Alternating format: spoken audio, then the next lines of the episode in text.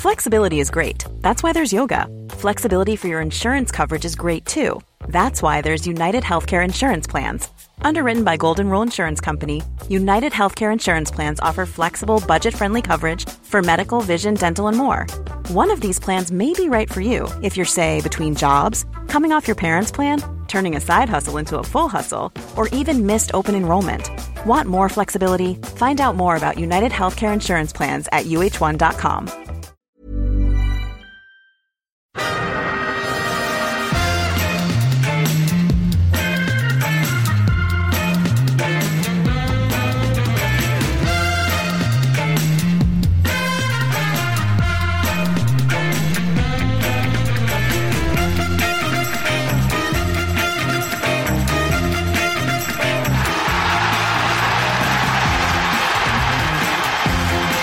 This is Arscast Extra.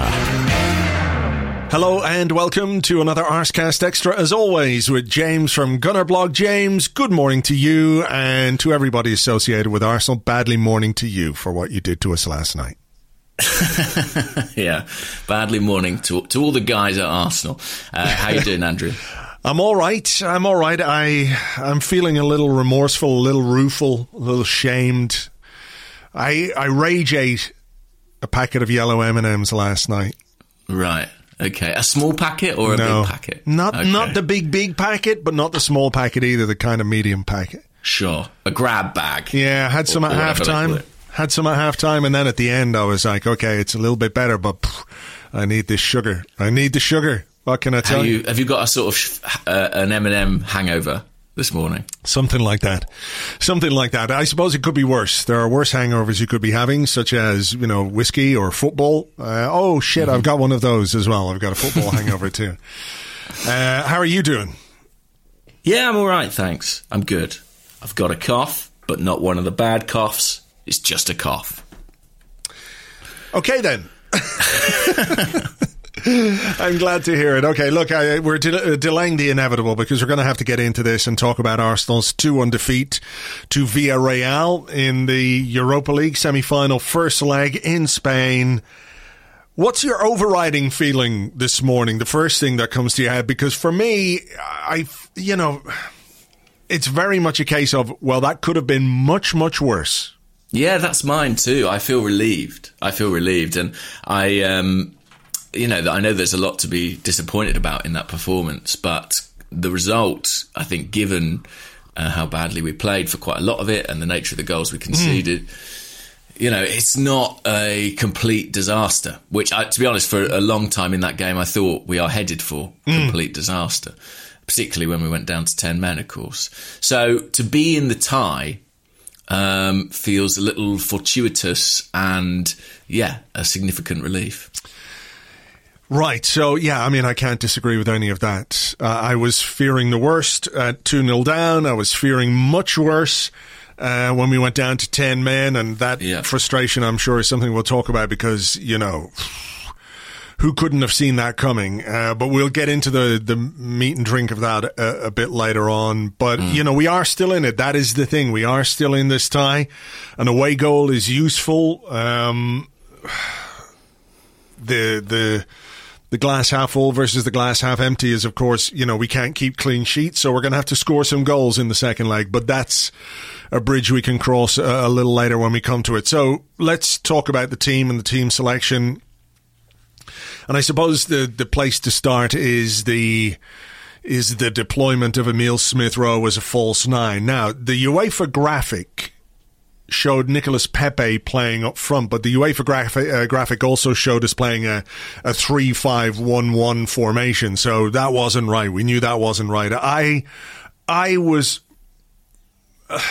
I was almost kind of looking forward to seeing Pepe up front, if that's what it was, because it was unconventional. And I was thinking, well, that's interesting because you have that left hand side where you're going to have Smith Rowe and you've got Ceballos doing that thing ahead of Xhaka at left back, which of course you know is an imperfect thing, but we've talked the arse out of that. Um, and you've got Pepe up front who who has finishing ability, he has movement, he's got pace. You know, he's a little, he's not what you would consider a, a natural centre forward or anything, but I was thinking, well, like, well, if we don't know what the hell he's going to do in that position, neither do either of the um, the Villarreal centre halves.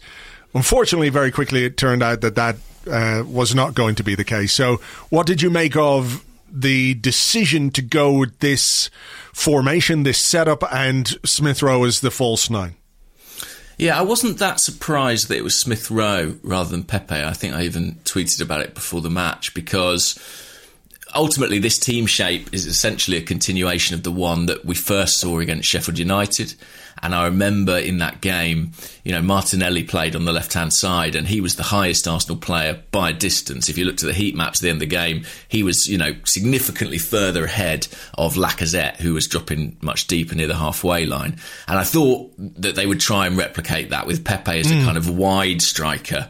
Uh, and Smith Rowe linking things up in the middle. That said, I didn't like it on paper because you know everyone makes a lot of Manchester City playing with this kind of system at the moment, but I would point out that Pep Guardiola's several years into his project at Manchester City and working with the best players, you know, pretty much in the league, in the world, possibly. Yeah. And it's something he's spent season upon season developing till till the team were at the right point in their tra- trajectory to be able to do that. You know, it's kind of the ultimate evolution of his system and has been widely presented as such. For us to be able to just pull it out of the bag, After, you know, seemingly at random. Yeah, I know. Uh, yeah, and we had a, like a week or a week uh, basically a full week to work on the training ground, right? Um, yeah. After the Everton game on Friday, there was, you know, Saturday, Sunday, Monday, Tuesday, Wednesday, where they could train and they could do this and they could work on it. And I can see, you know, some justification for it from that perspective. But like you say, if you're comparing it to Guardiola, he's one of the best coaches, if not the best coach in the world.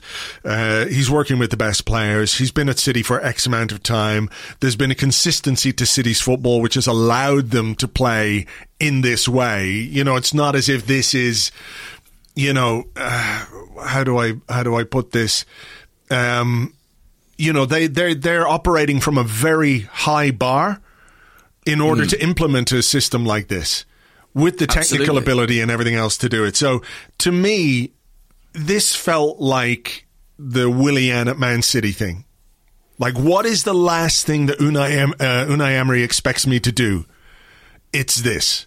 Because, like, even if you don't have Aubameyang or Aubameyang's not fit enough to start and Lacazette is not fit enough to start, uh, you do have Nketiah, who is you know, a, a centre forward who started the last game. You've also got Gabriel Martinelli, who I don't think those defenders would have liked to play against if he'd been playing for the 90 minutes. So I think Emery would have thought, well, if he's not going to have Aubameyang or Lacazette, it's going to be one of Nketiah or it's going to be Martinelli, one of those two, to play up top. The last thing I think he thinks uh, Arteta will do is play Smith Rowe as a false nine. I mean, he might even have considered Emery might even have considered the, the possibility of Pepe playing up front, but not Smith Rowe. And I, I think this was far more than a system designed to get the best out of the players that he had available to him because I don't think it is the best system that we could have put in place with the players that we had in the squad last night. It was to kind of uh, blindside Emery. Mm. And it uh, felt uh, yeah. that's it feels.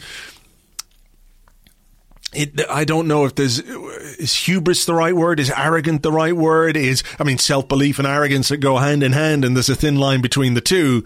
But to to play that way in a European semi final, a system you've only ever played once before, and it was shit it was shit against Man City. And I know you can say, well, it's very difficult to play against Man City. They can make you look shit. But it was a bad idea that day as well. It didn't work. So to sort of go so far away from the positive aspects of what we've done uh, and I know people hate hearing about since December and since the Chelsea game, but you know there were some performances which were good, and we scored goals in them. You know, I, I just don't know what the fuck he was thinking. He got it really wrong for me. Yeah, he did. And, and I, Emery said after the game, "Oh, I expected something like this," and I thought, "You're bluffing, Unai." no, you but, um, yeah, I, I, I think hubristic is the right word. I think it was too clever by halves, really, and it's not the first time we've seen that from Arteta. Um, I, I would be pretty clear cut about this. I think he should have played Martinelli Yes. through the middle. Yes. Uh, you know, clearly neither Lacazette nor Aubameyang were fit to start. If Aubameyang's fit to start, he plays, right?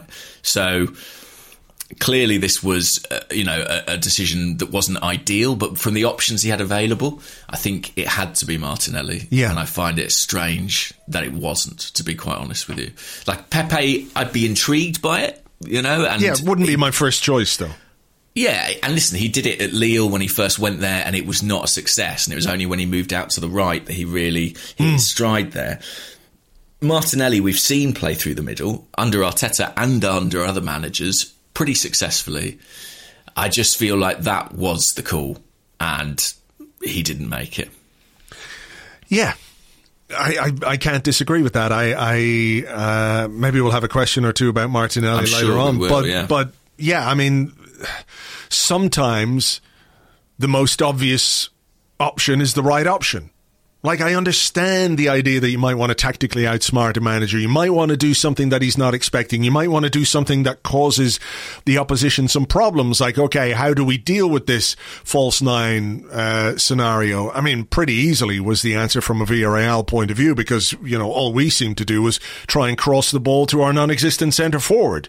So I'm not quite sure that we got the the parts of the plan correct. But yeah, you're right. Martinelli should have started last night, and you know, And actually, I think there was a pretty good case for Pepe on the left because. uh, You know, he certainly had the better of his man on that side. Juan Foyth, I think he caused him quite a lot of problems. And, you know, uh, I think that would have worked had you had the right guy through the middle as well. Well, yeah, he had the better of Foyth when Foyth wasn't tearing Dani Ceballos a new. Uh, Well, we'll get to yeah, that. We'll get to we that. will get to that. Um, anything else What about else? the team He- select? I mean, look, well, he, he stuck with Xhaka at left back, didn't he? Yeah. Which he shouldn't. Yeah, I mean, the thing is, you know, on, on the one hand, um, I'm not sure I think Cedric is a better left back than Xhaka. I, I'm really not sure about that. But Xhaka is a much better midfielder than Ceballos. exactly. That's the other hand. And we paid the price for that in a big way in this Hmm. game. What about the selection of Callum Chambers on the right hand side? I mean, Just Look- makes me think it's finished for Bellerin. I mean, that's, that's all I can say about that. Don't you? yeah, I mean, I don't dislike Callum Chambers at all. I think he's a a nice guy and a, a decent footballer, but I don't I don't really understand how you're going into a game of this magnitude with fullbacks, one of whom is a central midfielder, and one of whom, despite the fact he has played quite a bit at right back, isn't really a right back. So you've got two fullbacks who aren't fullbacks. And I just I just don't know that you can do that. I would have played Bellerin. I know his form hasn't been great, but he's a better right back than um, than Chambers.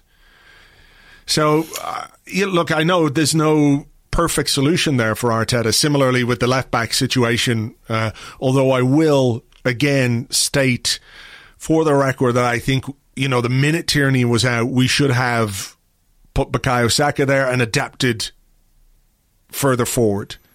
I know there were some issues, but I really think that would have been the best solution to our left back problem, rather than move a, a, a central midfielder there.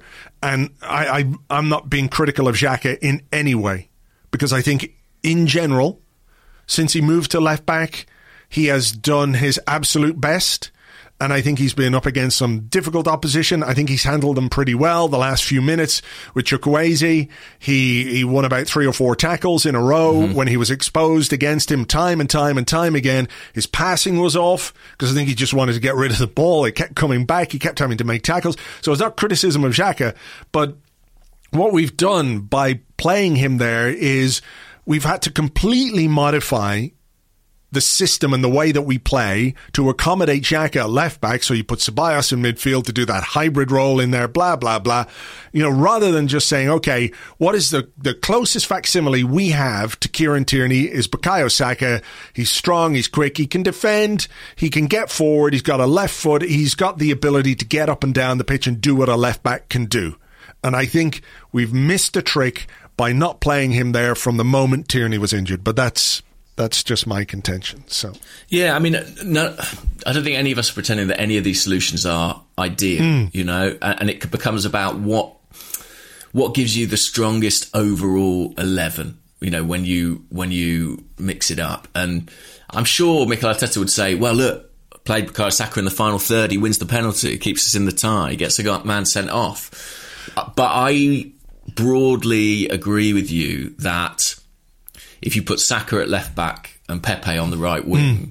and keep Xhaka in midfield, I think you retain much of what we were doing well in the run where we were doing relatively well. Yeah. Um, we'll never know, of course, now, but or, or, perhaps we will. I mean, I'm hoping desperately we get Kieran hmm. Tierney mm, back for sure. I mean, look, the the the point about Saka winning the penalty, etc., etc., is fine, but that's not to say he can't get into the final third and into the penalty box if he's playing at left back either. He got so. a lot of assists from left back last season. He sure did. Um, so look, you know, I think he's been and has uh, been guilty of overthinking things. Uh, Arteta. And last night was an example of that, not just with the Smith Rowe thing, but I, you know, it's been obvious that we needed to move away from Shaq at left back to not have an immobile, slow witted, slow legged player like Dani Ceballos in midfield too. Um, so, yeah, mm. I, I, think I think. the thing with the Xhaka at left back thing, like I, I, don't think. I mean, obviously, we all knew that Chukwueze was going to be a big problem for him, and so it proved. Um, even if he did kind of grow in stature in that battle as the game wore on. But without wishing to just completely uh, throw Ceballos under the bus, I do think there was a big obligation on him to provide a measure of protection, especially with Nicola Pepe playing ahead of him on that left hand side. As I said at the start, almost playing as a kind of left sided forward, really, more yeah. so than a midfield player. And I just felt from kickoff, Ceballos really didn't do enough in that role. No, and I, okay, well, that, let's let's talk about the two goals and then we can do the Ceballos thing because I think what you just said there ties in very well to the to the discussion that we're going to have about the decision that Arteta should have made about Ceballos and didn't. Um, mm. The first goal, they beat the press. They came forward. It's they not, beat the press too easily. You'd have to say. I mean, that's something Arteta yeah. spoke about after the game. I think it's probably fair. Yeah, I mean, I'm not sure the press was as well coordinated as it should have been. And that, no. you know, given we had all these days to work on the training ground, knowing how Emery's teams like to play, most of these players know how Emery's team likes to play, you know, that's not good enough. Ceballos couldn't get anywhere near Foyth as he came forward, um, not for the last time uh, in the game either. From there, a little bit on. It's another area, by the way, in which Martinelli would have helped. Um, you know, in, in terms of the press, obviously we miss Lacazette, I think, in that role. But Martinelli, again, is a more natural facsimile. Uh, you know, someone who can yeah. actually chase defenders down and, and, be a bit more engaged. But anyway, yeah, they get out, and then, as I said on Twitter last night, who can possibly live with the blistering pace and dribbling skill of Juan Foyth? Well, I mean, Ceballos couldn't. Jesus. Uh, you know, I tell you what, though, that was, that was, uh, I hope, something, or it is something I hope that Mikel Arteta and his coaching staff look at after the game when they sit down and they analyze it and they ask themselves, how is it possible that a right back can make countless straight line runs through our midfield with the ball, without the ball, picking up the ball? Without anyone being there. Like mm. Ceballos was absent from that part, and that's another element of why we need Xhaka in there because um, you know it's not to say that he's going to win a foot race or anything like that, but I just think having somebody in that position who stays more or less in that position rather than flitting around the pitch like some kind of love hungry moth looking for a light like Ceballos, you know it it it just gives you a bit more uh, solidity in the center of the pitch. I mean, we were run through time and time again. There was a moment, um, there was a chance. second half, I think it was, where they literally played a ball from the centre half. I think it came to Capoue, and it was a first time ball from Capoue into Coquelin, maybe, or another central midfield player. Um, maybe that was the Moreno chance. Yeah, But- I think it was. You know, and it's like, hang on a minute, where, how? How is there nobody in there? How is it that you, as a manager who's, who's, um, focuses on structure and structural discipline, has got a team as wide open as this, where uh, guys can either just run through the lines or pass it through the lines without anybody being anywhere near where they should have been. So, you know, those are big, big problems and big problems with the setup last night. Um, just going back to the goal, I mean, once they got to the edge of the box, do you, do you have any? Is it one of those things that you know you can point a bit of a finger at Odegaard for not staying with the man, a bit of a finger at Partey for not, um, uh, you know, closing down a bit quicker? Ceballos and Xhaka doubled up on Chukwueze, which you can Yeah. understand. Just I, a- I, I felt like if Xhaka's a left back, maybe he doesn't back off quite as much as he Mm-hmm. does. You know, he retreats about five or six yards into his own box, which is exactly what Chukwueze wants him to do, and it means that when he tries to go past him and the ball breaks, they're in a really good position to shoot. Um, I don't think Xhaka, Xhaka, or Ceballos were great on that goal at all. But you know, for me, it all comes from the fact they beat the press and then they're just running through us. Um, yeah, and and a terrible time to concede so early in the game Yeah. and immediately hand them the initiative. I mean, Arteta sort of implied that the game plan kind of went out the window at that stage, which Well, to me did- suggests it can't have been a very good game plan. No, I mean it's not a good game plan if you know if you're saying it's gone out the window because you've conceded in five minutes. I mean that's hmm. unfortunate. You don't want to do that, but if you have confidence in your plan, you know it shouldn't absolutely undo every every aspect of it. You know, uh, it's not that he changed much anyway. Um, Ceballos slightly involved in the second goal as well. He picked up a pass from Partey, terrible touch. They took the ball, went up, got a corner. From the corner, uh, look, I think, I think Pablo Mari is poor. Doesn't attack the ball. They win a free header, flicked on. Partey doesn't stay with his man. Albiol puts it in the back of the net, 2 0 mm. inside half an hour. And at that point, I'm thinking, fuck. Yeah, and and the thing is, actually, they're really poor goals to concede, both Yeah. of them. I mean, this one is particularly sloppy. I think you know it's it's simple stuff, set pieces, and actually stuff that we've done a bit better this season. Mm. So very frustrating for that to come apart in a game of this importance. Um, but yeah, at that point, I was really fearing the worst. I mean, you know, it didn't feel, it felt like they would be able to score more if they wanted to. Of course, we probably owe something to the fact that they're, of course, managed by Unai Emery, who, as we know, likes to try and sit on a lead. Yeah, yeah. I mean, before we go into uh, you know what should have happened at halftime and stuff like that, let's just talk about the the chance that they had to make it three 0 And you know, Bernd Leno had a bit of a, a howler against Everton.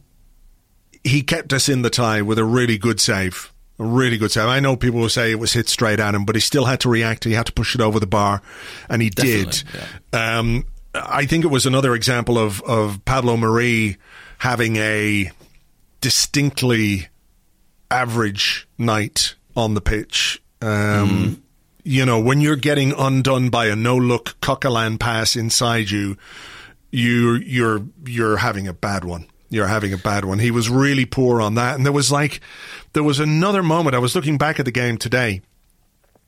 And there was another moment a few minutes earlier when Moreno had a chance with his left foot and Leno made a save. It was a relatively uh, easy save for him. It was one of those, though, if the ball had taken a clip off a defender or an attacker, it would have gone either side of him.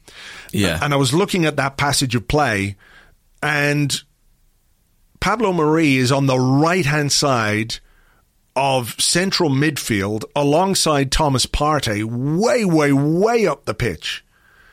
And I know that's been a little bit of a trademark of him in certain games, and we assume that this is instruction, right?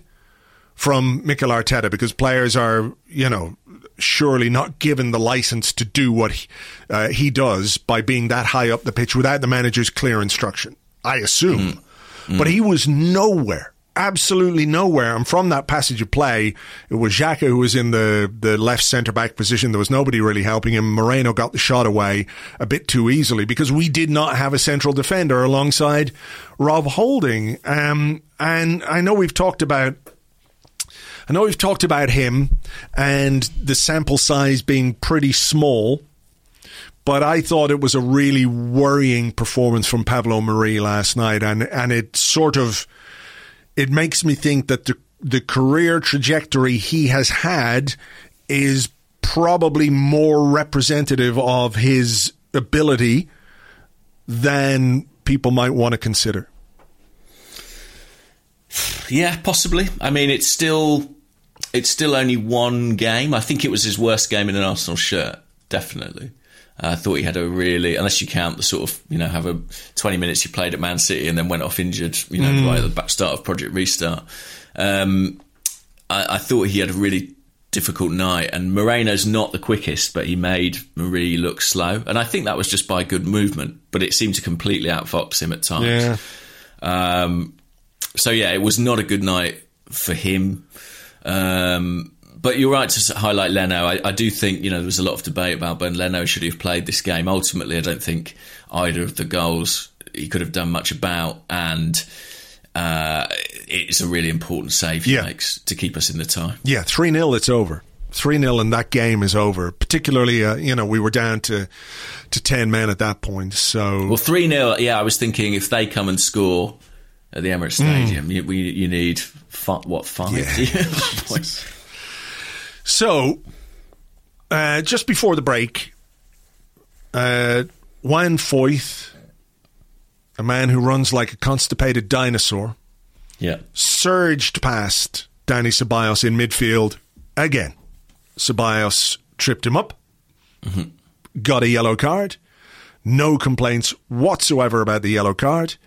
And this is just before the break. They had a free kick, which I was thinking, given what Ceballos you know what what's happened with Ceballos in the Europa League in the knockout stages of the Europa League, where he, you know, to be fair to him, if yeah, no, not to be fair to him, um, he is he has been. Uh, how do I put this without making him sound like some kind of double agent or something. Saboteur. A saboteur. You know, he's made some really, really bad mistakes in the knockout stages of the Europa League, which I suspect if if other players had made, would see them less involved than Ceballos.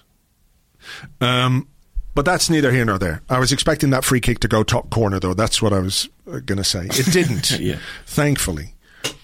So yeah, it didn't. But but but you were right. I mean, it it was a moment that illustrated the kind of night mm. Dani Ceballos was having. So he should have come um, off at halftime, right? Yeah. Even like so. even we can all sit here as Captain Hindsight and say, well, you know, he got the red card, he got the second yellow, we could all see that coming. But like literally everyone could see that coming. He there should, was a pretty clear consensus about that. Yeah. yeah.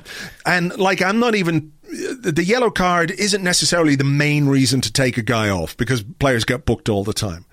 The main reason was because he was dreadful and they were exposing him time and time again. And our midfield was struggling and needed something different. That is why he should have come off, not necessarily just the yellow card. So, were you surprised that when the teams came out at half time, the only change was from Villarreal? I was a little bit surprised, to be honest. And it's interesting, you know, we come up against Unai Emery and we're lamenting a lack of halftime subs. I mean, this that guy loves halftime subs. That was his whole thing, right? Yeah. And um, yeah, I mean, in a way, his change probably partially proved their undoing. They didn't need to change anything. No. They were really pretty comfortable. But yeah, I thank you, Unai. Thank you, Unai. Yeah, um, I must say when they scored their second goal, he I think it's just his sort of slightly unusual facial expressions, but he looked pretty pained. he did. I was like, I remember noticing like, that. Do you remember which team you're managing here? It's like, oh, um, I like this, but I don't know if I should enjoy that. Yeah, maybe it was his attempt at a kind of, uh, you know, footballer no celebration when they score against a former team. I don't know, but it was very odd. But yeah, I, I, I was surprised to see Ceballos come out for the second half. Who would you have brought on for him? I think I would have. Hmm. Because mm. the thing is, I don't think El, I think at two 0 down, Elneny's probably not the answer. Mm, no, but I think what I would probably have done is taken like there's part of me that would have maybe put Saka a left back, but of course you're 2 0 down, so you're taking him away from a position where he can be dangerous, you know, notwithstanding my previous point about this, which was broader about the use of Saka. So I think what I probably would have done was put Cedric on at left back, put Xhaka into midfield, and take Ceballos off. Yeah, that's what I would have done. That's what I would have done. I mean, Ceballos, you're right. He's been a man on a mission, and that mission has been to get us out of the Europa League. I mean, the guy must have money on Man United to win it. The way he's played, it's so bizarre. It is mad. It is mad. And then, and then look, he he got the second yellow, and I think, to be fair, the second yellow is is kind of harsh. I think it's harsh. I think it's harsh. As as angry with him as we are, I think that's harsh. Well, I think it's harsh, and I don't necessarily blame him for that. I certainly blame Mikel Arteta for that. And yeah. and the reason is is his post-match justification for delaying it. He said, "We talked at halftime to say we had to be very careful and there was a tackle very early, and I was going to take him off, but by that time, Gabby was ready to come on. That action happened, and he was out. So, leaving aside the fact he had 15 minutes at the break to make the decision that he should have made, he then saw Ceballos within 60 seconds, more or less, of the second half starting commit a foul which could have seen him sent off easily. It was a foul in midfield. Um, and if Arteta was being really like, it doesn't stack up to say, well, I was thinking of when he made that early foul, taking him off. That was like the 46th minute, and it was the 58th minute or something when when Ceballos was sent off.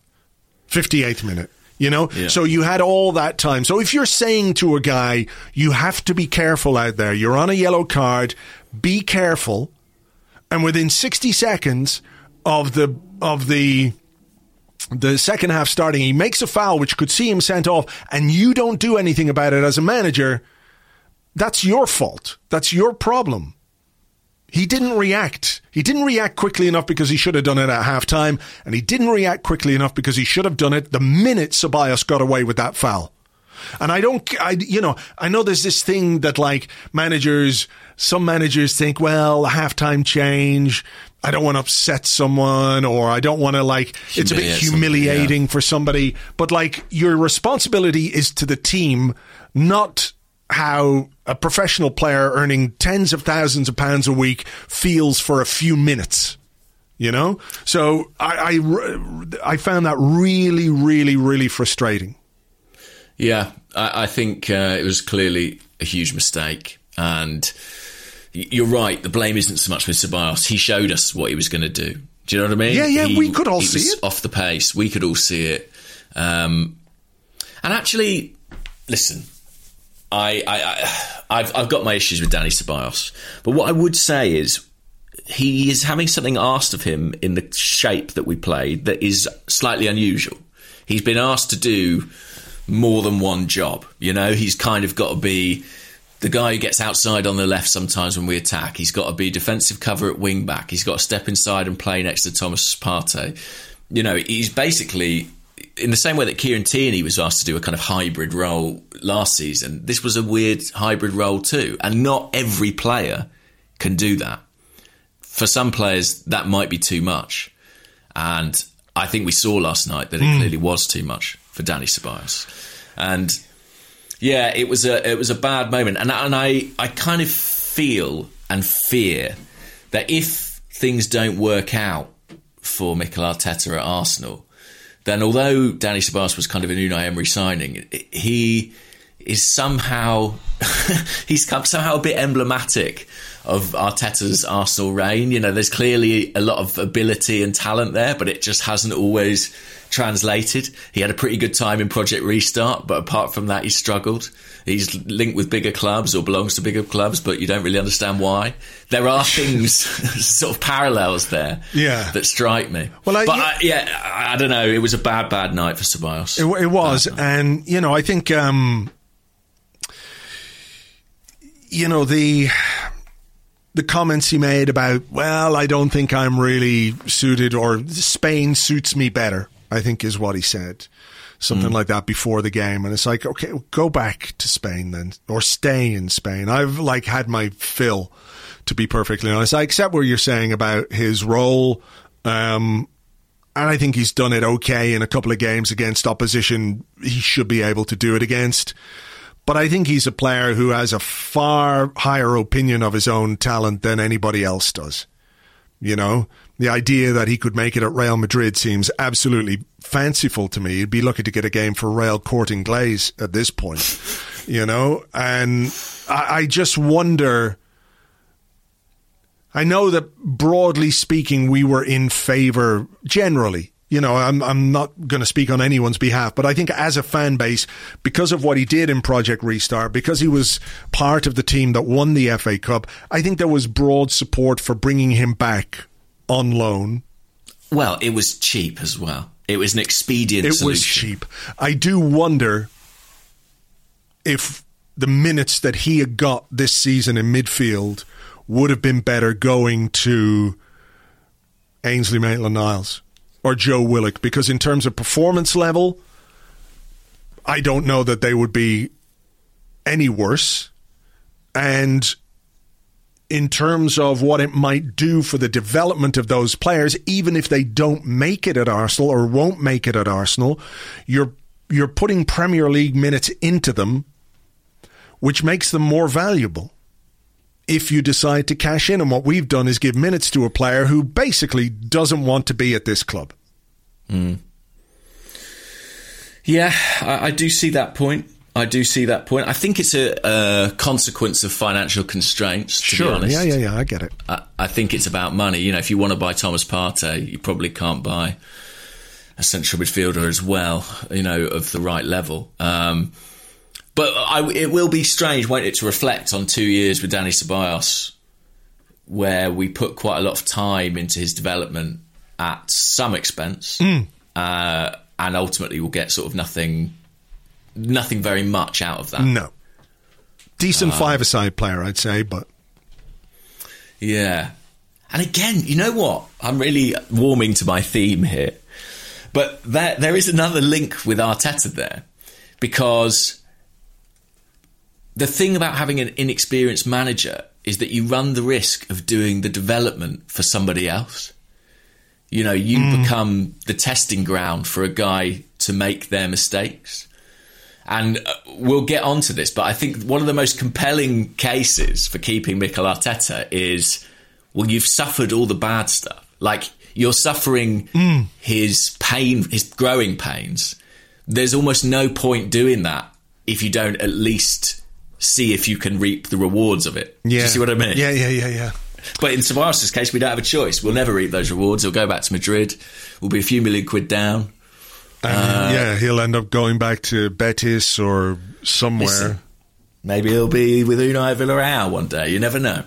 But um, it was a a kind of incredible performance. It's rare that you see a player so unite consensus, you know, and, people just like this guy needs to get off the field, and so bizarre that the manager could not see that and, and concerning. Why why do you think he's so averse to like the halftime sub just to sort of put it in broad terms you know is it that he doesn't want to admit that the the system, the plan is not working? Is it that he has faith in the players to execute the plan? Is it that he thinks, okay, well, with a halftime team talk, we can improve, we can do better. I want to save my subs for a point in the game where they might have more impact, you know, assuming that you fucking actually make any subs. Uh, and I know that the, the red card made it a bit more difficult last night. I mean, I, I think back a few weeks ago, and was it um, Naby Keita that Jurgen Klopp took off in the first half of a Champions yeah, League game? It was, yeah. And 35 minutes, 40 Yeah. minutes, yeah. and like that's not great for the player. But at the end of the day, if you have a weak link in your team and you fail to address it, the the the fault is yours as the manager. And I don't think if you do that in a game, people go, "Whoa, look at him, got it wrong. What a fucking idiot." I think the the the the general opinion would be, "Well, he got it wrong, but thank fuck he fucking sorted it out quickly." Rather than waiting for disaster to happen. Yeah, and it's interesting, you know, we talk about the negative effects of bringing somebody off early or at half time for that player potentially, but maybe we don't talk enough about the potential positive impact that could have for the rest of the team, you know, Yeah. a sense of this is not acceptable, this is not good enough. I'm I'm being uh, taking action here to try and change things. Look, we're not in Arteta's head. We don't know. My perception from the outside is that there's a plan and that there's a reluctance to diverge from that. That's how it feels, doesn't it? Yeah, yeah, agree. Like let's let's keep hammering and hammering and hammering this plan to the point where it either works or you've got no choice but to try and do something different. Um, but as it, as it showed last night, that you know the the red card made it more difficult to change things. Because even though we brought Martinelli on, and I think he he sort of had generally a positive impact, uh, and I do think we have to we have to acknowledge again the or be thankful for the fact that Emery is a really cautious manager. Because I think most managers in the situation that that they were in last night, they didn't have to change anything. They didn't have to change um, the system or change a single player because they had played pretty well. They'd scored a couple of goals. And if you get to 60 minutes, 65 minutes, and Arsenal haven't scored, and then you want to sort of be a bit more secure, make your change then. But, you know, they could have, they could have, uh, who was it who came off? Alcacer, who came off. Uh, they could have left him on. They probably would have been more dangerous. Another manager would have smelt blood, and Emery could only smell his own armpits of fear. shit, he shits himself. No, I mean, we yeah, we know Unai, you know, and we know that that's his nature. Um, and it was a huge frustration for Arsenal fans in his time here. And we're, we're grateful to it on this occasion because I think it surrendered the initiative. But um, yeah, I, I, it, it is a big concern about Arteta. That kind of. I saw Tim Stillman on Twitter. He called it pride. You know, he said, "Is he too proud to change that?" He just struck me as a very proud person, for better and worse. And I, Yeah. I, I think that you know, since he came into the club, we've spoken about substitutions. I think fairly consistently as an mm. area where he's maybe not the best, um, and clearly nobody around him either has the authority or the knowledge to change that. Yeah, I mean it is an it is an issue. Um, maybe we could discuss it in part two because I do have a question or two about it. So Okay. let, let's do it. But let's talk about our goal and let's talk about Bukayo Saka. Um, he won the penalty. Is, is Yes. That, is, is that another way of saying he dived? Um, you know, I, you know, there's dive. Look, I he- mean, it's look, it, it, he, yeah, it's gamesmanship for sure. Do you know what it is? It's the kind of penalty that Wilfried Zaha wins against us all the time. It's that kind of a penalty. You know what I mean? Drive into the box, drive at a defender, leave your leg out, you know, expect him to hang a bit of a leg out and down you go. And I think that was something, you know, it was, it wasn't really a trip by, who was it, Trigueros? Um, it wasn't really a trip, but he put himself in a position where Saka could hang a leg out, go down, and there's some reward for at least playing with a little bit of intent and and driving into their box and trying to make something happen. Also, Jose Mari in 2006 dived to win a penalty against Gael Clichy when we played Villarreal in the Champions League semi-final. So Justice at last. payback, motherfuckers. Listen, we spend a lot of time dying by the sword. Let's live by the sword every now and again. I'm with you. More swords. Uh, I mean, listen, it, Freddie Ljungberg couldn't conceal it post match. You know, he knew exactly what Bukayo Saka had done there. And I think we all knew as well. But fair play. I mean, he's 19 years old. He found a way to get Arsenal back into this game. Uh, you know, you can only take your hat off to him, really. And of course, of course, I don't think that should be a penalty if it happens in our box. Absolutely not. But in their box, certainly. 100%. I hope Bukayo's okay. Get the stretchers on. Uh, should have been a red card as well. Um, What about Pepe's penalty? Scary? oh, yeah. Yeah. I was confident but Is that a really good penalty or a really bad penalty? That's my. Uh, I think, yeah.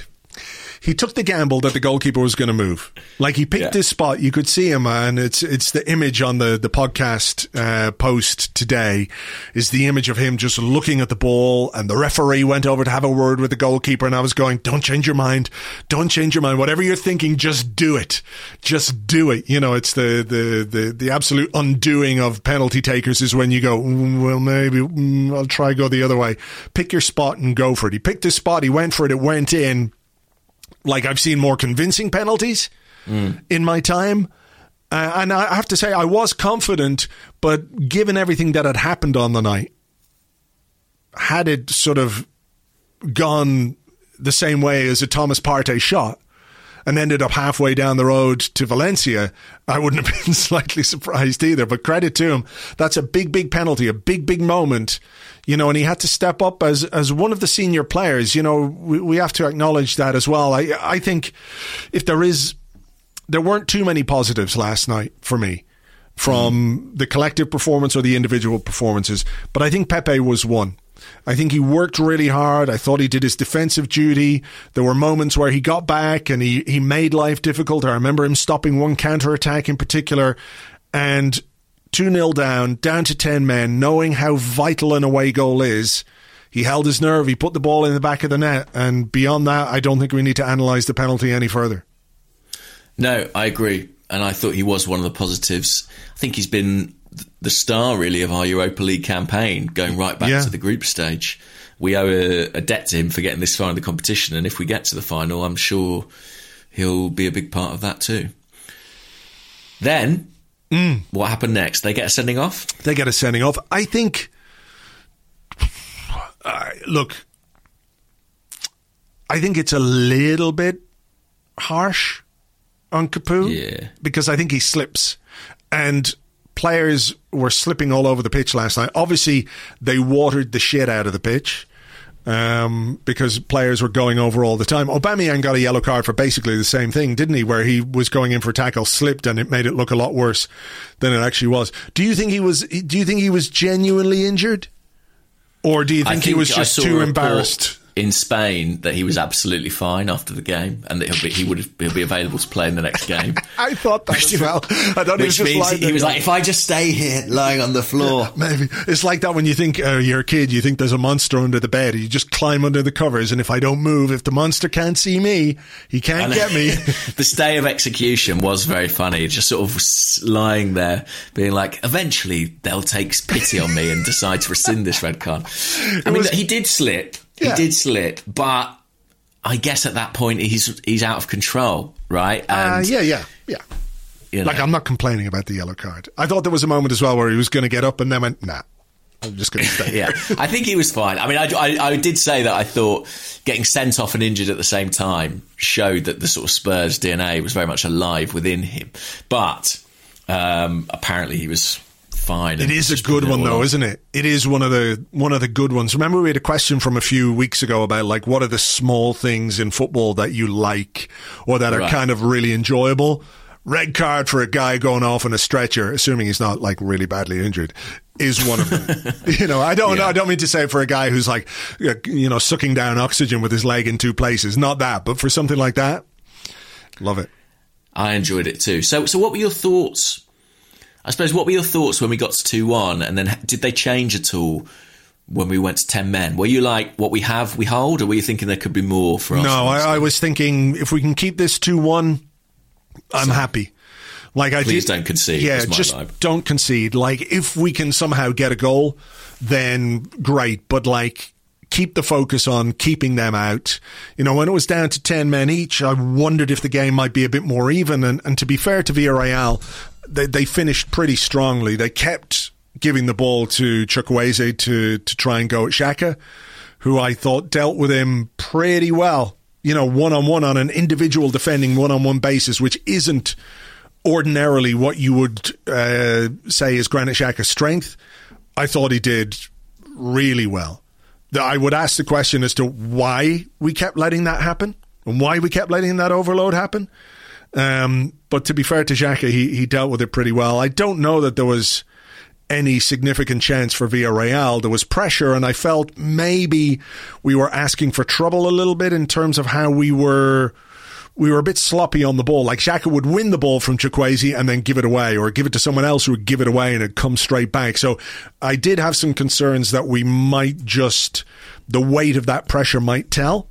Mm. Um, but I, I really thought, in the circumstances, two one, given everything that's gone on in this game, is an acceptable result to bring back to London in the context of that game and how it played out certainly, like I said, relieved. I mean, did you were you out of your seat when Aubameyang kind yeah. of went through at the end? There? What a pass and what a what a uh, lovely take from Aubameyang to go around the defender. Yeah. I think he slipped a little bit as well just as he hit it. So whether yeah, that he's had... a little bit wide, you know, it's it's mm. not an easy chance. Um, but you've seen him do it before. Seen there. him do it before, and I, I, suppose that is one of the encouraging things on the night. Uh, there was a moment where he he chased down one of the defenders, sprinted across the pitch. He looked quick. He looked sharp. Um, I'm I'm sure he was capable of more than five or ten minutes or whatever it was he got at the end. I think physically he was obviously capable of a bit more than that. Mm. So um, that that that's an encouragement uh, for me as well. So look, it would have been amazing to go two two.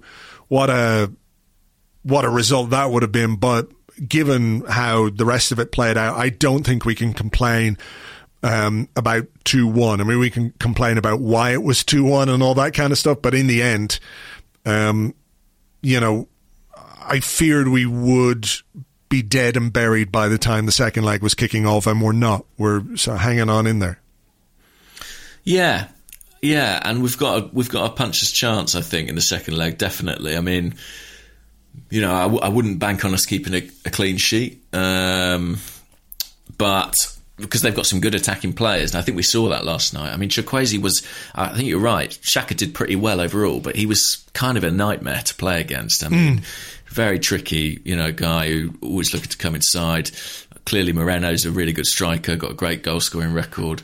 Um, so they've got players who can play. Mm. Uh, but uh, yeah, we're in it. We're in it. I mean, I'd love to say we're in the same kind of position as United, four goal lead and what have you, but um, we've got a long way to go if we're mm. going to get to this final. Uh, one final point before we go to part two. I wish we'd played in our home kit.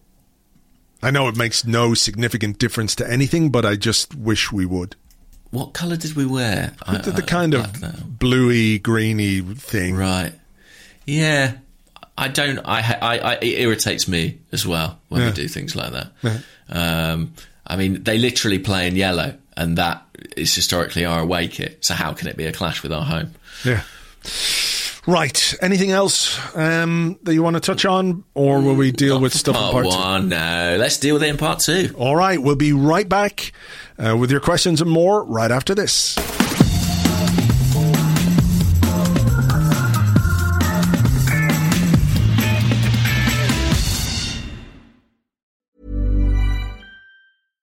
Flexibility is great. That's why there's yoga. Flexibility for your insurance coverage is great too. That's why there's United Healthcare Insurance Plans. Underwritten by Golden Rule Insurance Company, United Healthcare Insurance Plans offer flexible, budget friendly coverage for medical, vision, dental, and more. One of these plans may be right for you if you're, say, between jobs, coming off your parents' plan, turning a side hustle into a full hustle, or even missed open enrollment. Want more flexibility? Find out more about United Healthcare Insurance Plans at uhone.com. Pulling up to Mickey D's just for drinks? Oh, yeah, that's me.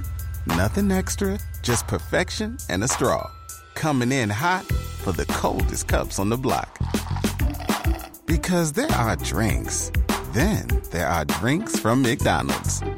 Mix things up with any size lemonade or sweet tea for $1.49. Perfect with our classic fries. Price and participation may vary, cannot be combined with any other offer. Ba da ba ba ba.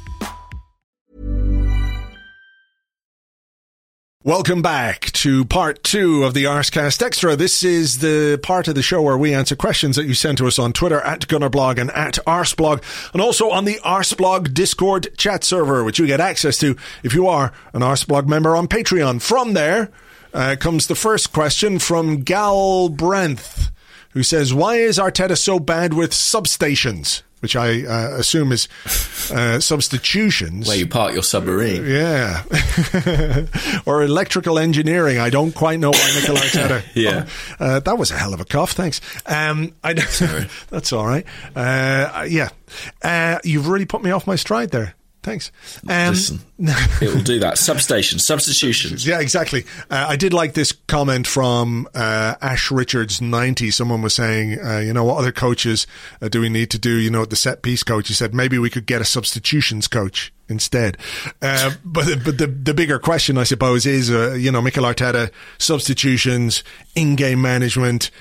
Is he improving? Is it still a still a problem. I mean, there's a, a question here from Arturo B who says, could it be that Steve Round is the problem rather than Arteta? This broadens it out, but he says, as a figurehead, Arteta looks a good fit, says all the right things, and players seem to like playing for him. Does he need support from someone with more or better experience?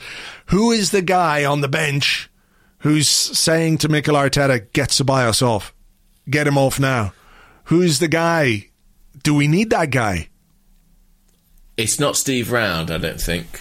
Um, if you watch Arteta on the sidelines, the tactical conversations he has are almost exclusively with Albert, Albert Stuivenberg, um, in the course of a game. I'm sure Steve Round does chip in here and there, but it seems to me that that is the primary sort of tactical relationship in the team.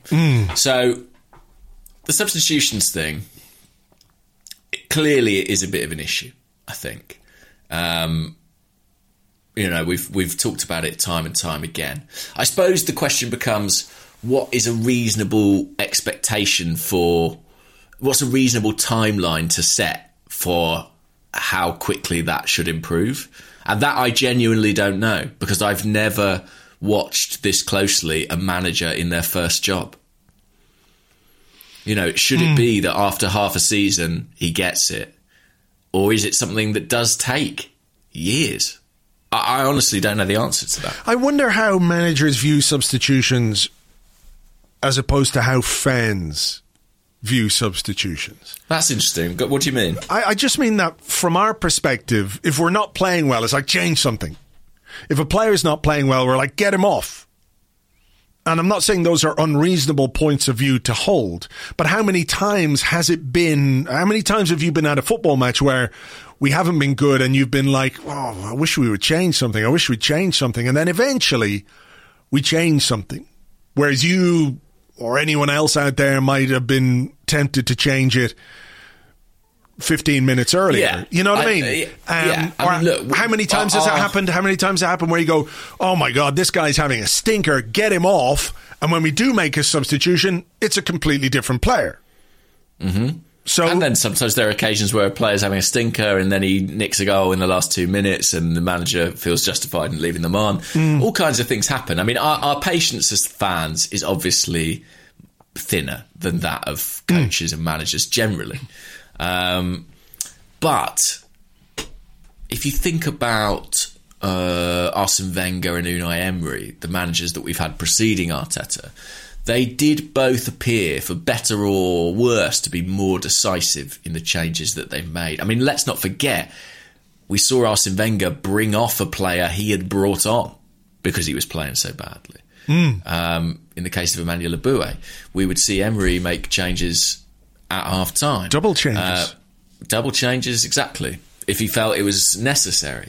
Arteta doesn't seem to have that mindset. I think there is a.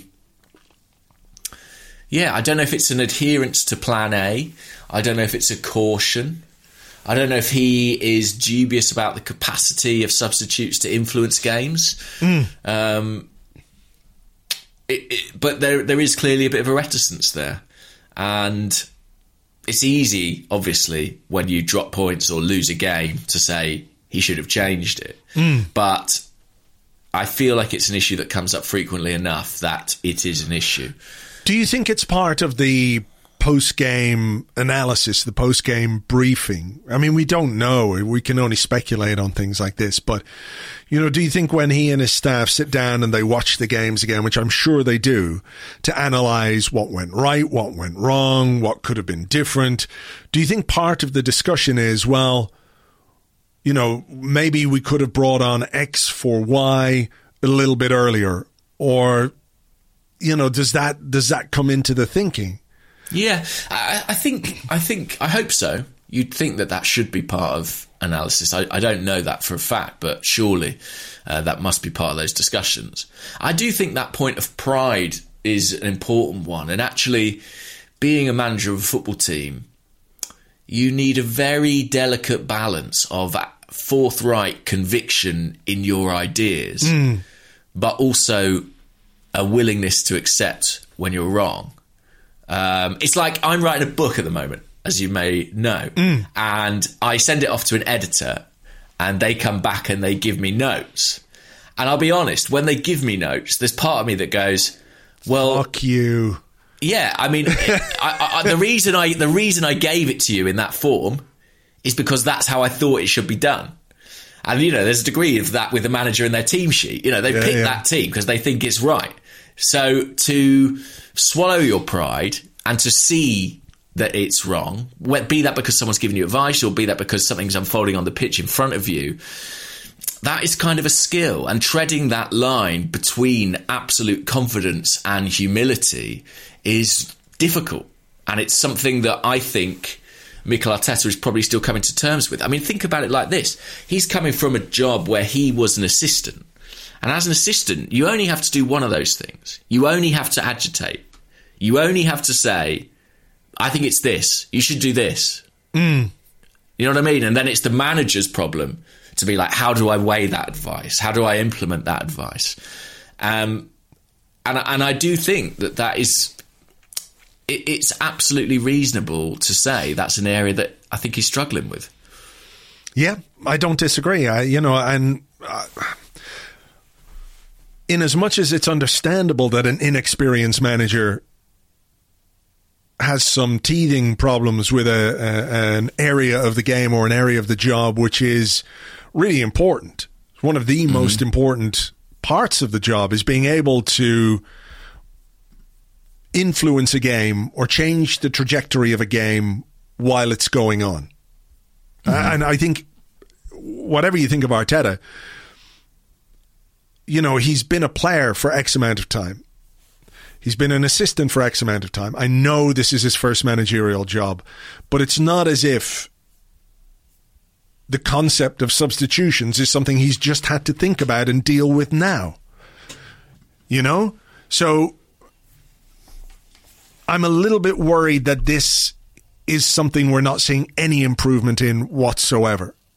Like if you could say, well, yeah, it's not great, but we're beginning to see him be a bit more decisive, as you say, or he's willing to try something, you know, to to not like a last gasp measure or whatever, but you know, little things that would give you some indication that this is this is something that he is he is um, getting better at or paying more attention to, then you could take some encouragement from it. Mm. When it appears to be the same or worse, it's diff- it's difficult, isn't it? Well, you know what? To come back to what you said about fans and how sometimes we want a player off after 15 minutes. Maybe that's an exaggeration, but you know what I mean. That's ultimately a kind of instinctive, emotional decision. And I feel like perhaps Arteta, from what we know about him, is very determined to be analytical and reasoned. And maybe that is hmm. problematic. Okay, well, that takes me very nicely to a question from Jason Doyle, KBI, who's at JD Arsenal fan on Twitter. He says, Is Arteta's biggest problem himself?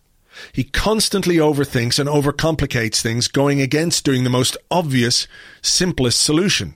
Have the players just had the shit confused out of them? Hmm. I don't think the players have had the shit confused out of them. I have to say, I, I still think that these players have really high regard for Mikel Arteta as a coach. In fact, I know that. Um, so I don't agree with that. But I do think, it's kind of as I was just saying, that there is a bit of a tension between the intellectual and the instinctive potentially within Mikel Arteta. Um, and some people will scoff at this. You know, I'm sure a tactics expert would say this is lunacy, what I'm about to say. But sometimes the substitution is about feel or dynamic or instinct, or sometimes it's a gamble. Sometimes it's a complete gamble that you just think, I'm just going to do this because it's different and see if that works. And I think that in Arteta, there is a reluctance to embrace that. It's it's quite interesting, isn't it? In that we spoke earlier in the show, or I certainly said earlier in the show that the deployment of this system was perhaps to do something that Unai Emery didn't expect. Mm-hmm. Could the same not be applied to substitutions? Like go against what your inst or your your head is telling you and do something that nobody is going to expect. Like I'm not saying put Mat Ryan on as you know your your target man, Yeah. but maybe there's maybe that is something he has to to to reckon with himself. Yeah, I think that's a really good point, actually. What the idea that essentially, if you're trying to spring surprises in your lineup, why are you not springing them during the game? Yeah, Yeah, I, I, I, that's a really that's really well put. I think I, think there is something there for sure, and I think overthinking is right. I mean, because if you look at the games it happens in, it tends to be big games, or it tends to be games against managers that he's got some kind of relationship with, and you know fears they mm. may know what he's going to do. So I think he does overthink a bit. I think that I think that I think it betrays a slight lack of conviction in some ways. You know, he he exudes absolute confidence, and he has to, and he's had to since day one in the job because he walked in as a guy with no CV and you know no credentials apart from his time as an assistant. He had to win those players round, and in order to do that, he had to show absolute conviction and absolute belief at all times. But behind that, you know, there must be doubt. I think there is doubt in, and you see it in within games with the slight reluctance to change things. Um, How do I think it gets better? I, I mean, I've seen it, you know, mooted that maybe there's the requirement of another assistant in that team. I personally would support that. I don't think there's much chance of it happening. I just think, Un- yeah. Unless he- Arteta decides it. yeah. And I think what, last summer when he hired two coaches, I think one in their 20s, one in their early 30s, he told us what he thinks about his coaching setup, that he has enough experience there. Um, so I don't foresee that changing. And then you get into the question of, well, how long do you wait for something like that to improve? You know, Mm. and that's a tricky one. Um, shall we have another question? Yeah. Okay. Um, well, this is kind of on that theme. This is uh, from Matt Arsenal, who says, We all knew we were appointing a rookie manager 16 months ago. Shouldn't the fans be more realistic as to how long it will take Arteta to turn things around and about the fact he'll make many mistakes along the way? I don't think that's unreasonable. Hmm. I also think that I think a lot of fans are, are have been Yeah, yeah. and continue to be patient. I think so. I, it, it'd be hard to kind of put a finger in the air and sort of say what what the exact sentiment is right now. Certainly, I think there are more doubts about Arteta at this point than there were at the start of the season. Um, but I think there's been a reasonable degree of patience shown. Oh, I think so too. I think there has and continues to be. But I think the patience is being undermined by performances and results that we know, despite the inexperience of the manager, are not acceptable for a football club like Arsenal. Like I, I, it's just ludicrous to think he was going to come in and be brilliant. It's ludicrous to think that he was going to come in and not make mistakes. It's ludicrous to think that an inexperienced manager is not going to have some teething troubles. Of course, I think everybody recognizes that. Mm. But it's how you then hold that up against losing to Burnley twice, losing to Aston Villa twice, with all due respect to Aston Villa, you know. Things like that, the approach in a European semi-final, a huge important game, and you you play a system which you've only used once before, and it was terrible. Like it's those kind of things which I think undermine the very reasonable point that um, who asked the question, Uh, Matt. It was Matt. Matt. Yeah, it is a reasonable point, but the football managers are judged by results and performances, and even I would say, I would say, and I can't look. I again, it's it's hard to it's hard to be exact on this. I would say even the people who accepted and continue to accept that there were going to be issues with appointing an inexperienced manager couldn't really have thought that we would lose what 13 games in the Premier League No, certainly. you know what I mean? So it's it's that it's those two things, and one of the one of the issues I suppose that we have discussed and um, that has given Arteta some kind of a safety net is this idea that well we're making some progress, we can see the direction of travel, we we we take a step forward, we take a half step back, take a little half a step forward, a quarter step back. You know, it's not linear. We we get that, but increasingly, it's difficult to see what the direction of travel is, other than having to keep turning corners because we put ourselves in the shit. You know what I mean? Mm. Like if we were a team that was playing really good attacking football and not scoring enough goals, you say, well, the solution might be to get, you know, better forwards or, or what have you. W- w- It's still very difficult to understand how it is Arteta wants us to attack, how he wants us to create chances. Like, do you Is not get the is feeling sometimes? Do you, I'm not sure that's do you- true. Well, I- how do you see it? Because it feels to me like we are a team whose idea is to create almost the perfect chance to score a goal. I certainly think there's too much of that. Yeah, and and and I a big part of football is imperfection.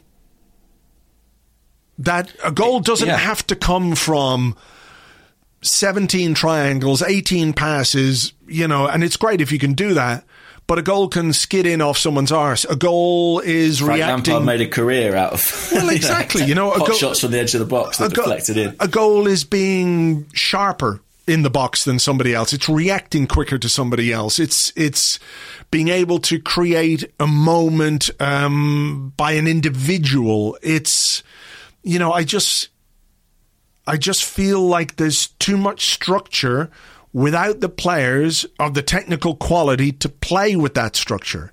And then it just becomes this kind of war of attrition where you're asking players to do things they're really not that capable of doing. Yeah, the, the reason I slightly take issue with the attacking point is simply that I think since Emil Smith Rowe and Martin Odegaard came into the team, there have been games where those two, Bukayo Saka, Nicola Pepe, Pierre-Emerick Aubameyang, Alexander Lacazette, have shown ways of combining that I think illustrate a potential attacking threat. And I think in in the recent run of games, we've been mm. without a good number of those players. So I think it's it's easily forgotten that there was some progress made on that front. I, I think you can kind of decipher a vision that is based around players like Smith Rowe and Saka in terms of how we want to play. But we're not there at all. And your point about us having lost too many games is absolutely right. And this is the the very very you know I, th- I can't remember. I think we had this conversation in November when Arsenal were losing game after game. Football's a mental business because you are trying to balance the long term with the short term all the time. Mm. And fans want you to do both. But truthfully, they care much more about the short term. Truthfully, they care much more about the full time score on a Saturday. And that is defining. It's what gets managers hired and managers fired. And uh, you can have a five year plan. Or, you know, and, and Arsenal, I think, given where they are, how far they are off where they want to be, given the ages of their best players or their most exciting prospects, people like Pepe, Martinelli, Saka, Smith Rowe, given the age of the bloody manager, who's, you know, mm. not even 40, they should be thinking in in my opinion, like five year terms. But there's a problem with that. A, fans don't want to pay for the most expensive season tickets in the country to watch Arsenal be mediocre for another two years. And the B, the big problem is that Arsenal have, have not, since they moved to the Emirates Stadium in that early period then, found a way to communicate that idea in a way that supporters can buy into Yeah. because they always come out with some shit about challenging for the biggest trophies. And the disparity between that and the reality of where they are now leads to supporters being unhappy. Yeah, yeah. I I believe that if you could this is quite wanky language, but if you could tell a compelling story about where you were going over the next 5 years, you would stand a better chance of getting people to be along for the ride, bumps and all. As it is, there isn't that clarity of vision, and so we just feel like we're going nowhere. I think that's uh, a good point. And it's not the first time that we have spoken about the the communication that comes from the club.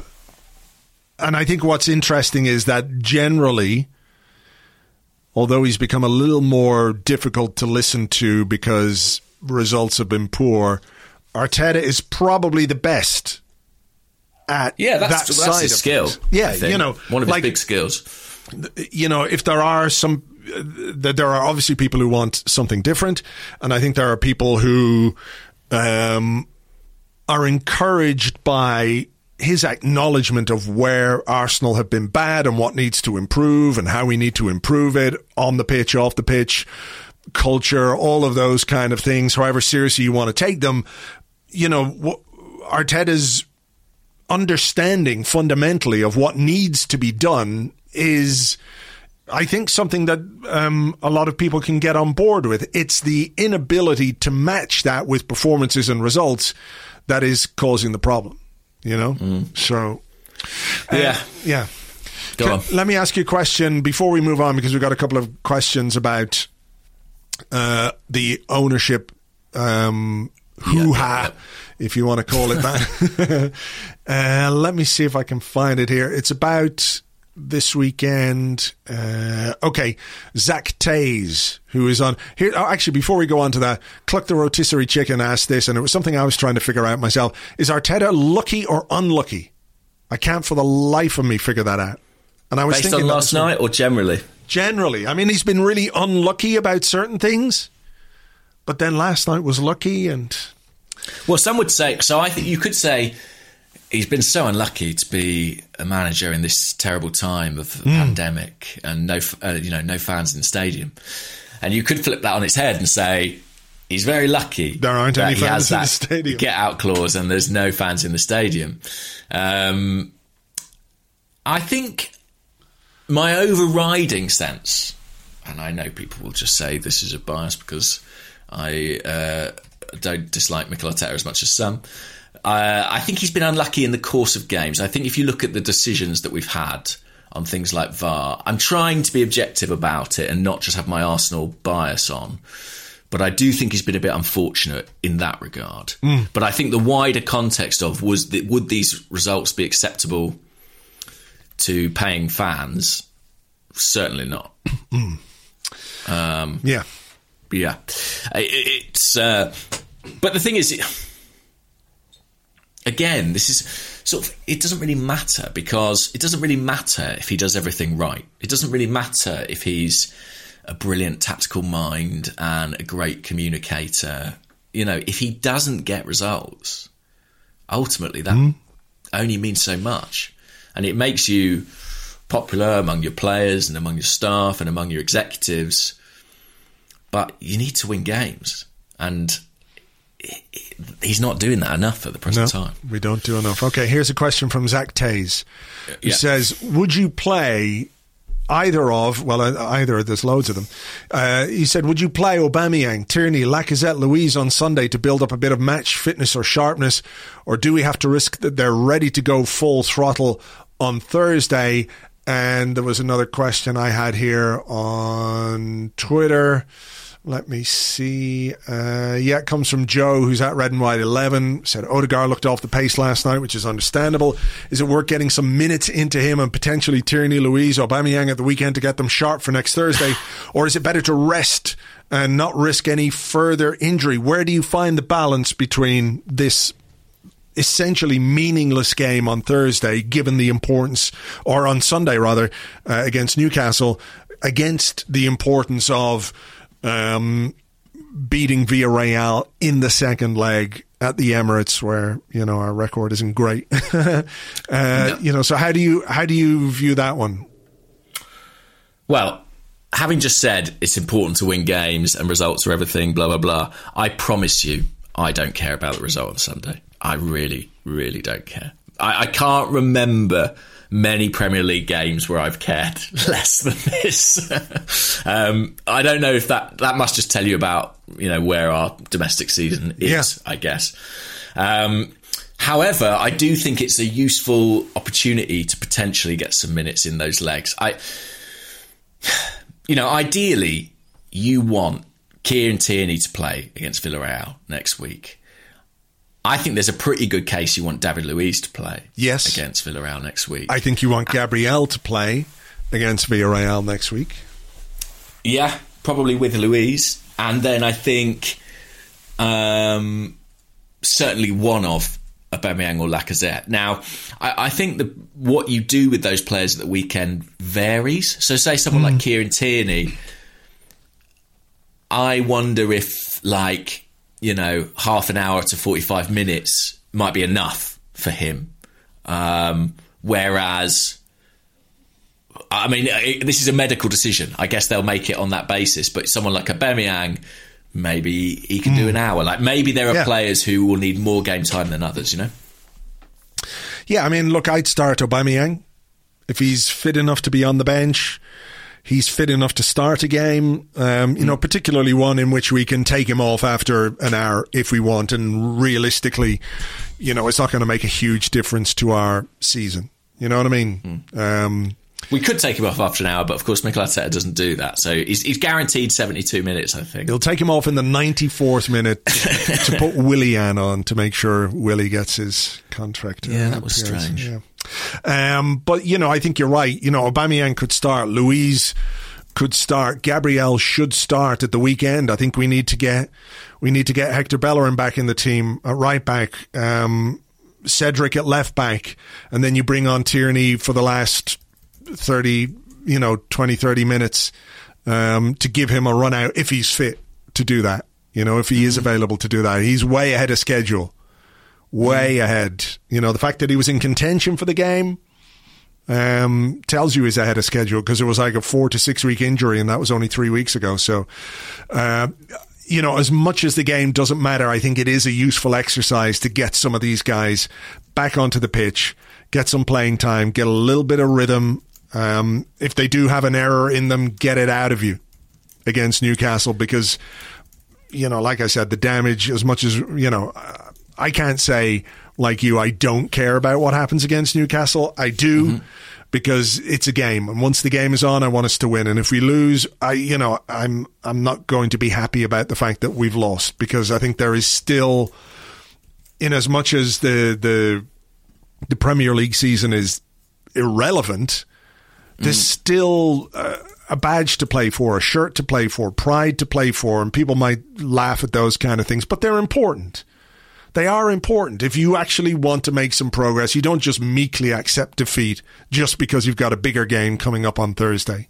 Because that kind of mindset runs through a football club like a fucking bad pint on a night out and the next day you're on the toilet and it's not good, you know? Mm-hmm. So. I, I do think the Newcastle game matters in that sense.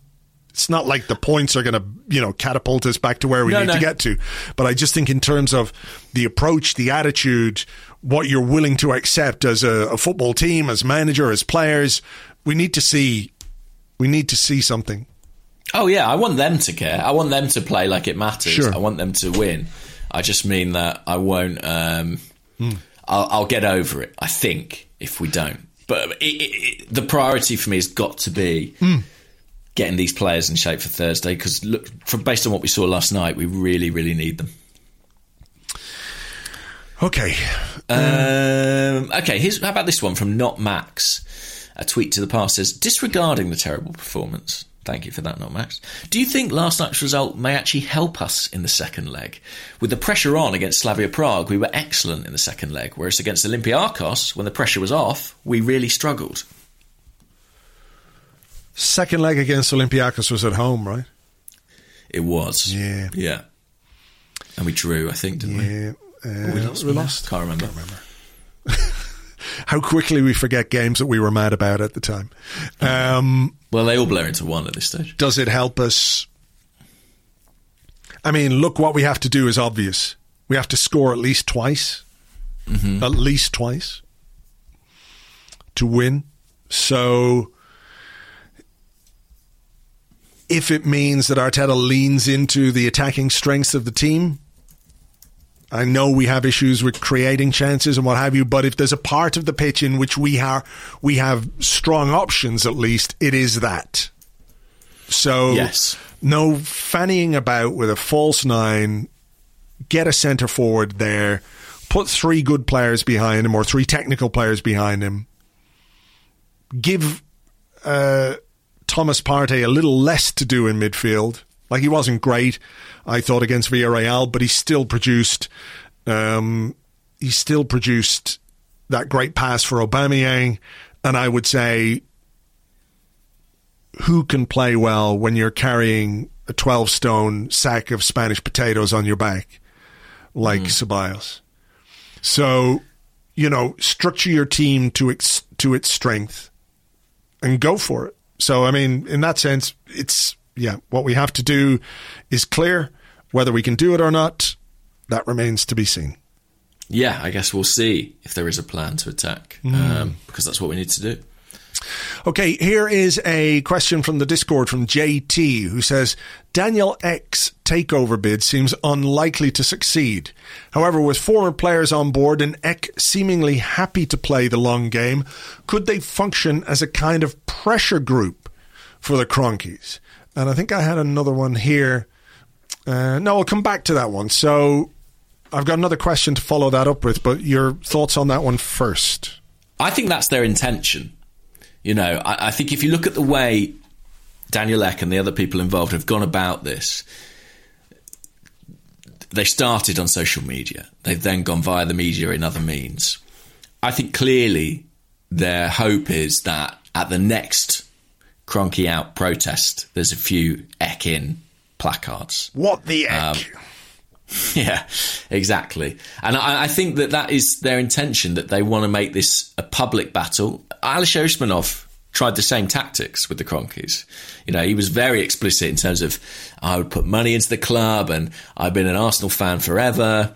Um, maybe it felt a little bit more hollow coming from him, mm. but ultimately, uh, it didn't move the Kroenkes. And I don't see, I have to be honest, I don't see this uh, having a great impact either. I mean, I, I heard Arsenal Vision, I, I, don't know if it was on their Patreon feed or their normal feed, but they had a really good podcast with uh, Giant Gooner, Matt, who works in this takeover field. Mm. And he was saying if I wanted to do a deal with the Kroenkes, I would you know, I would find a way to make personal contact with them. I would befriend them. I'd get them on side. I'd say, this football club's going to end up costing you money. You know, you, are you sure you want to be dealing with this hassle? Yeah. I would be doing my business privately. And I strongly suspect that that would, that would prove more successful than what we're currently seeing. What do yeah. you think?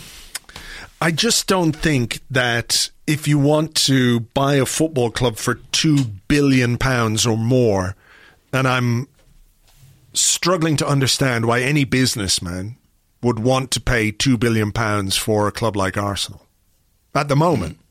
You know, given the uncertainty in the in the market, given the lack of success, and the fact that we we appear to be sort of a mid-table treading water team, leaving aside the fan credentials, because you know that's a.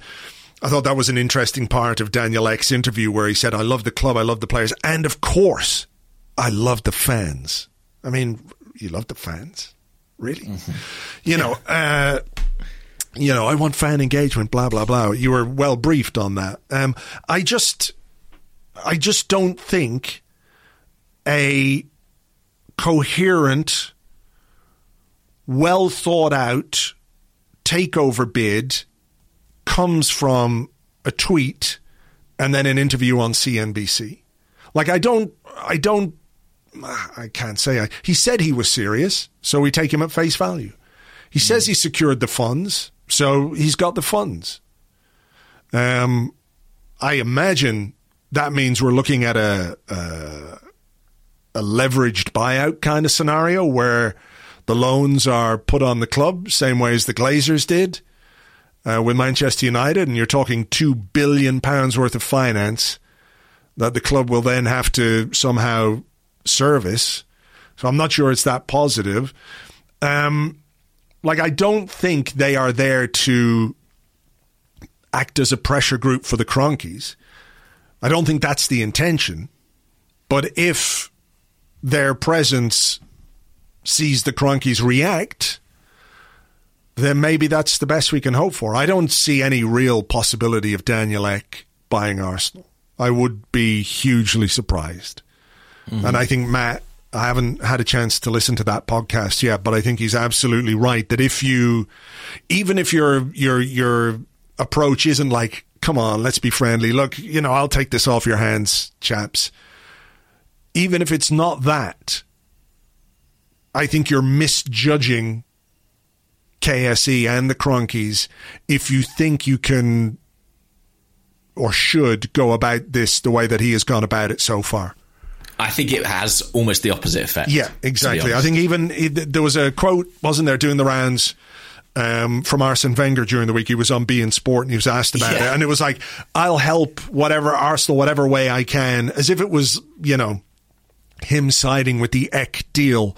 And it wasn't really, it was just a really throwaway comment going, well, if Arsenal want me to help, I'll help whatever I can. It wasn't like I want to get involved in this. But he made the point that he was like, deals like this, they don't happen uh, In public. in public.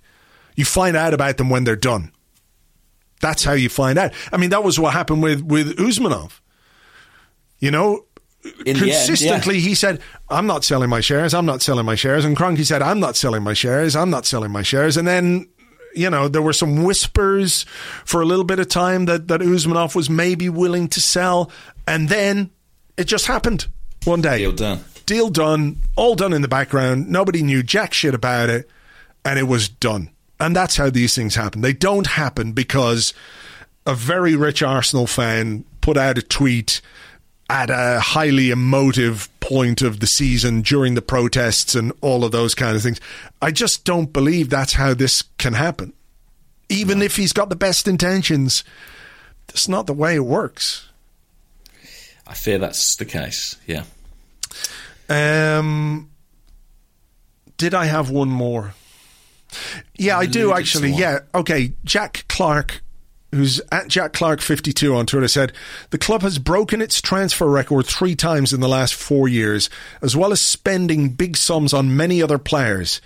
Is KSE out and Kroenke out, masking the fact that investment has been provided and that the underperformance is primarily at technical and managerial level? Ooh, it's a big question, and I've got to run to another meeting soon. So I will try and answer it quickly, which is that I think Arsenal have spent quite a lot of money in recent seasons. And personally, I don't object to the club being self sustaining. I there are elements of that that I like as a supporter. I know other people may find that ridiculous. Um, but there's a kind of value in that that I appreciate. I think that there has been underperformance at managerial and technical level, and I think that people's issue with the Kroenkes, a lot of people aren't saying it's about money. They're saying it's about oversight and a lack of expertise, perhaps at boardroom level, mm. to to ensure that the executives charged with spending that money do it properly. What do you think? Yeah, look, I think there are people who who Oh, there are What- definitely what- loads who want us to spend money. yeah, exactly. I mean, why do you want a new billionaire owner so the billionaire owner will give you money to spend? That's you know, I'm I'm not criticizing that, but that is the reality. People want us to spend a lot of money. I do think that we have spent money. Um, the question is, have we spent it as well as we could have spent it? Spent it? Have we spent it as well as we could have spent it? Spend it? Anyway, you know what I'm trying to say. It's been a while uh, during this recording. Um, and we've also let far too money or far too much money walk out the door for nothing. So there are issues at technical and executive and managerial level. Unfortunately, uh, KSE and the Kroenkes have, have been, you know, part of that. They're the ones who allowed that to happen. And that, I think, comes to your point about people who will talk about oversight and absenteeism and everything else. And for me, you know, I think it, it, it comes down to a lack of robust process when it comes to hiring and putting people in place uh, who make the decisions at your football club. Mm-hmm. And that, mm-hmm. if there's anything at all that might come positive from this, and I don't think a takeover is going to happen, I don't think KSE are going to sell. So if there is going to be a positive from this, it's that they look at their processes and they look at how they hire and fire people and they get somebody good to manage that part of the club rather than just say, oh, well, we'll let Raul Sanllehi be head of football because Ivan Gazidis liked him. Look where that ends you up, you know? Yeah, I agree. The problem is they have to get someone good to do that job. So, you know, if only there were people out there who specialize in recruitment at executive level in football um, that they could talk to about something like that. Anyway, look, you, it sounds like you're itching to get away, so we'll leave you. Uh, when are we doing another one? When are we, are we doing Sunday. Sunday, We're doing a Sunday one. doing a Sunday evening one uh, after Newcastle. Uh, so yeah, let's see how much we care on Sunday evening, will we? Exactly. I'll, I'll, I'll, retract all my statements. all right. Well, listen, thank you all for listening. Really appreciate it as always. And we will catch you in a couple of days' time on Sunday evening. Until then. Bye bye.